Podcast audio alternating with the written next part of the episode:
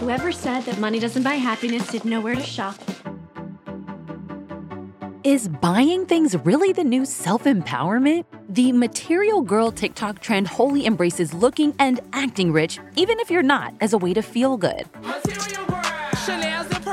And the driver of this trend, Saucy Santana's song Material Girl, embodies the idea of manifesting opulence to empower yourself. Santana has linked this to owning his own queer identity, saying, I'm very girly, so I was getting my nails done, I was wearing girl clothes, purses, and makeup. I want to show everybody that they can be how they want to be. People respect you more. The Material Girl can thus be viewed as an inclusive rallying cry for marginalized people and increasingly disenfranchised youth to declare and flaunt their fabulousness, however much material wealth they have or don't. And in that sense, it follows from a longer history of materialistic gain as a form of liberation for women and people of color. Moreover, studies have affirmed what many of us feel to be true. Buying lovely things or treating yourself can make you feel really good. What's all this? Some retail therapy to salve my emotional wounds, a few treasures from Glamazon.com. But it tends to be a fleeting high that might get you hooked, craving more spending. So, as empowering or mocking as many of the Material Girl trends iterations may be, they ultimately remind us how impossible it is to quit capitalism when we're all conditioned to believe buying stuff is the way to improve your mood and assert that you matter. Here's our take on the mixed messages of today's Material Girl and why it's time to examine why our culture still sees possessions as proof of self worth.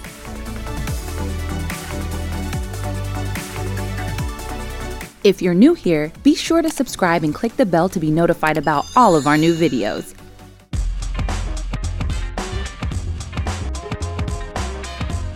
Fragrances. Treat yourself. Massages. Treat yourself. Mimosas. Treat yourself. Fine leather goods. Treat yourself. While the Saucy Santana song was released in 2020, the Material Girl trend took off when it first appeared on TikTok in the fall of 2021, when videos using the hashtag quickly amassed over a billion views. The trend isn't simply a litany of wealthy Gen Z girls flaunting their latest purchases. It's inclusive. Scrolling through the hashtag is like opening the door to a community of women and LGBT plus people who are collectively celebrating living their best lives. Whether that's by reveling in small luxuries, or, yes, sometimes spending lavish amounts of money on frivolous things.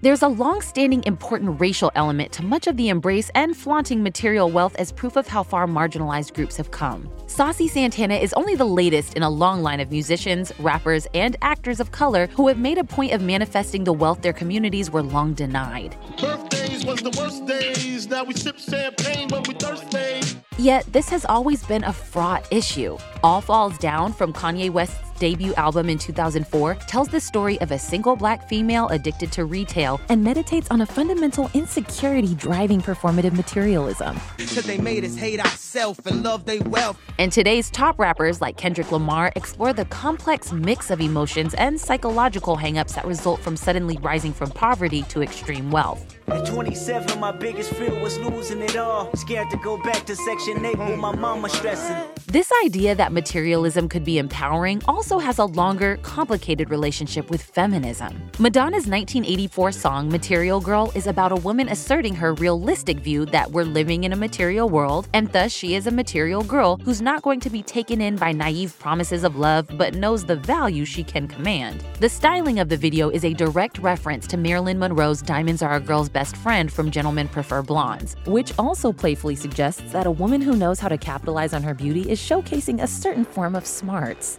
I always say a kiss on the hand might feel very good, but a diamond tiara lasts forever. These characters' economic power is still limited to their influence over men. Madonna's song is about other people buying jewels for her.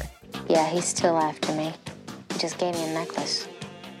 I don't know, I think it's real diamonds. Marilyn's Lorelei Lee plots to marry well, though Madonna and to an extent Monroe are also playing on the behind the scenes reality that they, as top earning stars, are getting theirs. We can see the same tension in later materialistic feminist icons like Sex and the City's Carrie Bradshaw, the ultimate material girl who views the right pair of shoes as a full on love affair.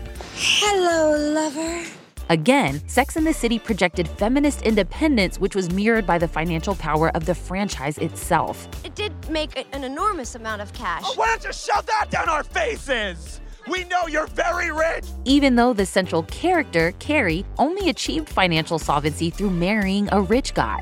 In contrast to this legacy, the two biggest differences in today's material girl trend are that one, it's explicitly about empowering oneself, and two, it's not solely focused on white women. Santana's repurposing the material girl phrase as a gay black male rapper makes it inherently more open and inclusive. Paper Magazine writes Saucy Santana revamps the concept for a modern era, which suggests that anyone, regardless of gender identity, can be a material girl. The egalitarian essence to Saucy Santana's song speaks to a certain power that any of us can have as consumers. Today, we're seeing more how marginalized communities are being directly marketed to, with ads becoming more progressive, more diverse, and tailoring themselves to a broader clientele, as evidenced by the rise of terms like pink money and the black dollar.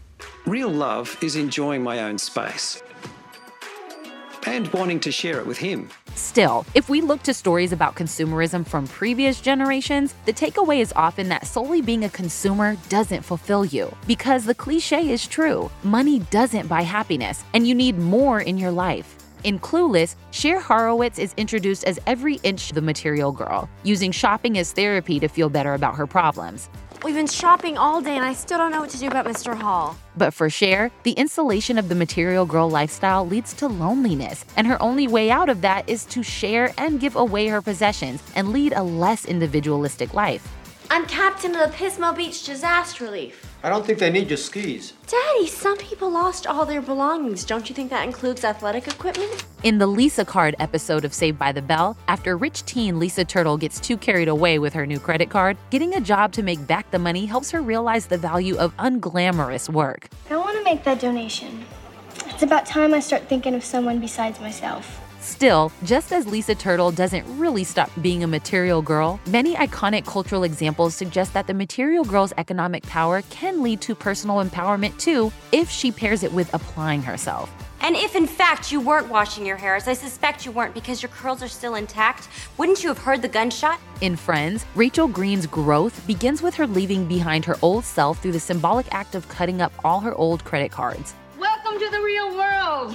It sucks. You're gonna love it. But what follows for Rachel is a journey of self discovery where she doesn't stop being a material girl. She just balances out her love for shopping with being an ambitious, independent woman with a strong friendship group. There's even a nice symmetry to Rachel pursuing a career where she gets to shape fashion. I'm gonna get to help decide what we sell. Versus the younger, more consumerist Rachel, who, as we see in the alternate reality episodes, would never have had the same depth if she'd remained content with only shopping. In today's era, where the material girl family, the Kardashians, reign over much of social media, reality TV, and beauty empires, being a material girl isn't so much the exception as the rule. Materialism and beauty overlap more directly than ever. Kardashian influenced beauty standards and today's celebrities who show little to no evidence of aging have created a world in which economically investing in one's appearance through everything from expensive makeup to Botox almost seems to many like a requisite to keep up. Accordingly, today's films and TV shows are more mocking or critical of the material girl's values. In Search Party, Cassidy is a cartoon of a modern Kardashian girl boss with the pitch perfect vocal fry. I just feel bad for her sometimes. She grew up in a generation that was all like, you gotta be a man and get ahead. It's like, bitch, just admit you like to shop. Cassidy may be relatively nice and well intentioned, but she's an ill prepared lawyer who got this job thanks to her family's money, and her shallow corruption of feminism is a transparent bid to get an actually guilty person off of a murder charge. And she is a victim of the patriarchy, as are we all. In Hustlers, Ramona's aspirational materialism makes her feel like a Mrs. Claus esque mentor to Destiny and the other strippers at their club. But the questionable means Ramona and her friends have to resort to in order to maintain this lifestyle become a larger condemnation of our economic structure. This whole country is a strip club. You got people tossing the money, and people doing the dance. Likewise, Inventing Anna, a dramatization of the story of Anna Delvey's fraud, explores how our worship of performative materialism enabled Delvey's fake story that she was an heiress raising money for an exclusive club to take so many in. Sometimes you gotta fake it till you make it.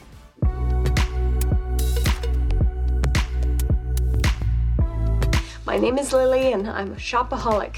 Consumerism is now the dominant way many of us interact with the world, and there's growing questioning of whether retail therapy is making us happy or whether we shop out of compulsion against our best interests. While Saucy Santana's Material Girl is about the positive, empowering aspects of being a consumer, Rina Sawayama's XS looks at the more troubling side of this culture. The first half of the song feels like your typical Material Girl anthem.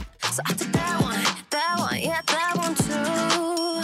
But in the second half, Sawayama critiques this culture of instant gratification. Globally, like we haven't checked ourselves to say, do we need that thing Amazon Prime tomorrow? In How I Met Your Mother, Lily's shopping addiction captures how consumerism hooks us into a vicious cycle. When I feel down about something, I shop. Lily's cure for any emotional turmoil is to shop, but this ends up landing her in a mountain of credit card debt until eventually the problem she's shopping to feel better about is that debt. I just got a huge credit card bill. Shopping for Lily is a short term fix that becomes a direct source of much bigger anxiety, as her debt creates a serious obstacle for her and Marshall's plans to own a house and start a family. In Confessions of a Shopaholic, compulsive shopper Becky illustrates how this behavior relies on a mind state of being completely divorced from the reality of one's financial situation. And Becky's excessive spending also contributes to a broader personal crisis, showing just how deep and damaging these addictions can be. I destroyed my career on national television. I lied to the man I love. I hurt my best friend. In the office, both Jan and Nellie indulge shopping addictions in attempts to assuage their feelings about professional and personal problems they have less power over. But both plots underline that, like with many self destructive addictive behaviors, compulsive materialism just avoids and exacerbates existing root problems. TikTok's material girl trend has evolved to a point where the more addictive elements of consumerism are addressed. In these videos, the glossy, bass boosted thump of Saucy Santana is replaced by an iteration of the Freddy and Vanessa trend, in which audio stripped from the video game Five Nights at Freddy's accompanies videos of people fully aware they've potentially just made a bad financial decision. Freddy, you're supposed to be on lockdown. Vanessa, I'm a material girl. Other tongue in cheek videos find humor in how the creators obviously anything but rolling in dough, or send up the ridiculous elements of the trend. The way the material girl trend has been embraced on TikTok is often with more than a hint of irony. We see people using the hashtag or lip syncing to the song next to examples that aren't exactly the opulent luxe lifestyle. While these stories are light in tone, there's a serious message underscoring them that asks whether we need to reevaluate our relationship to consumerism and whether hyperconsumerism is even inherently at odds with reality. Lindsay Bluth epitomizes this in Arrested Development, as her clinging to a material girl lifestyle even when her once liquid family scrambling for cash takes on an air of total ridiculousness. You spent $68 on hair conditioner? Small price to pay for self esteem, Michael. Similarly, Alexis in Schitt's Creek struggles to shed her material girl lifestyle when her family suddenly thrust into a lower income bracket. Oh no, I'm fine. Thank you. That's very sweet. This isn't say yes to the dress, princess. And her brother David gets a reality check that his luxury designer wardrobe doesn't really have any resale value in the regular world. I can't really use any of this. It's too, you know. Funky. What is this place? What is this place? In the documentary The Queen of Versailles, we see a real life version of a material girl struggling to admit a changing reality, as Jackie Siegel resists reining in her spending even while her staff members are laid off and she has to stop building her dream mansion. I bought you a lottery ticket the other day. That's a waste of money. Not if you win. Yet while there are taboos around other addictions, being a material girl is broadly encouraged, glamorized, and celebrated in countless popular songs, movies, and music videos that flaunt the singer's riches. At the same time, we are seeing more and more stories and songs push back against the routine glamorization of materialism in our pop culture. No, for real. Ask your grandpa, can I have his hand me down? That kind of looks just ain't for us. And the more ironic appropriations of the material girl trend use that power to point out the ridiculousness of ascribing self worth to material possessions, often by creators humorously underlining how their life isn't one of luxury and making us feel like that's kind of okay.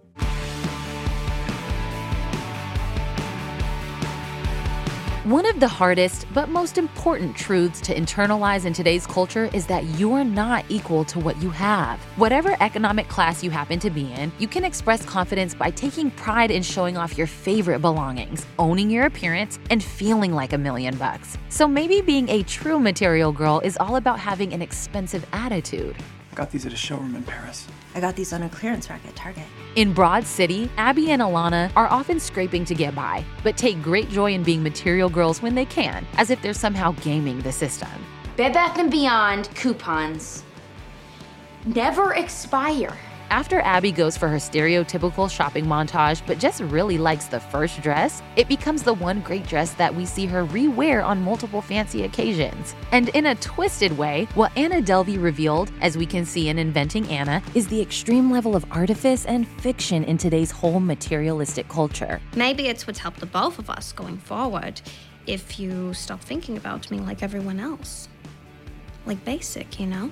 There's an irony in the fact that the material girl trend is appearing at a time when the structures that uphold consumerism are being called into question. Whereas the original material girls implied capitalizing on one's beauty and sex was only good sense, today we have more mixed feelings about that self exploitation. Capitalizing on my body and knowing that people were going to continue and maybe you know perpetuating that narrative of i am just a body was very difficult for me. And the generation most associated with the trend millennials and gen z are mired in economic instability while billionaires are flaunting their wealth with private space exploration and elite celebrities brag about the millions of dollars they've spent on nfts you can pick your your your ape. Yes i was going through a lot of them and i was like i want something that like kind of reminds me of me it's basically impossible to quit capitalism on any individual level unless you completely remove yourself from modern society. An activist known as Johnny Bark has taken residence in this beloved tree. What is he protesting?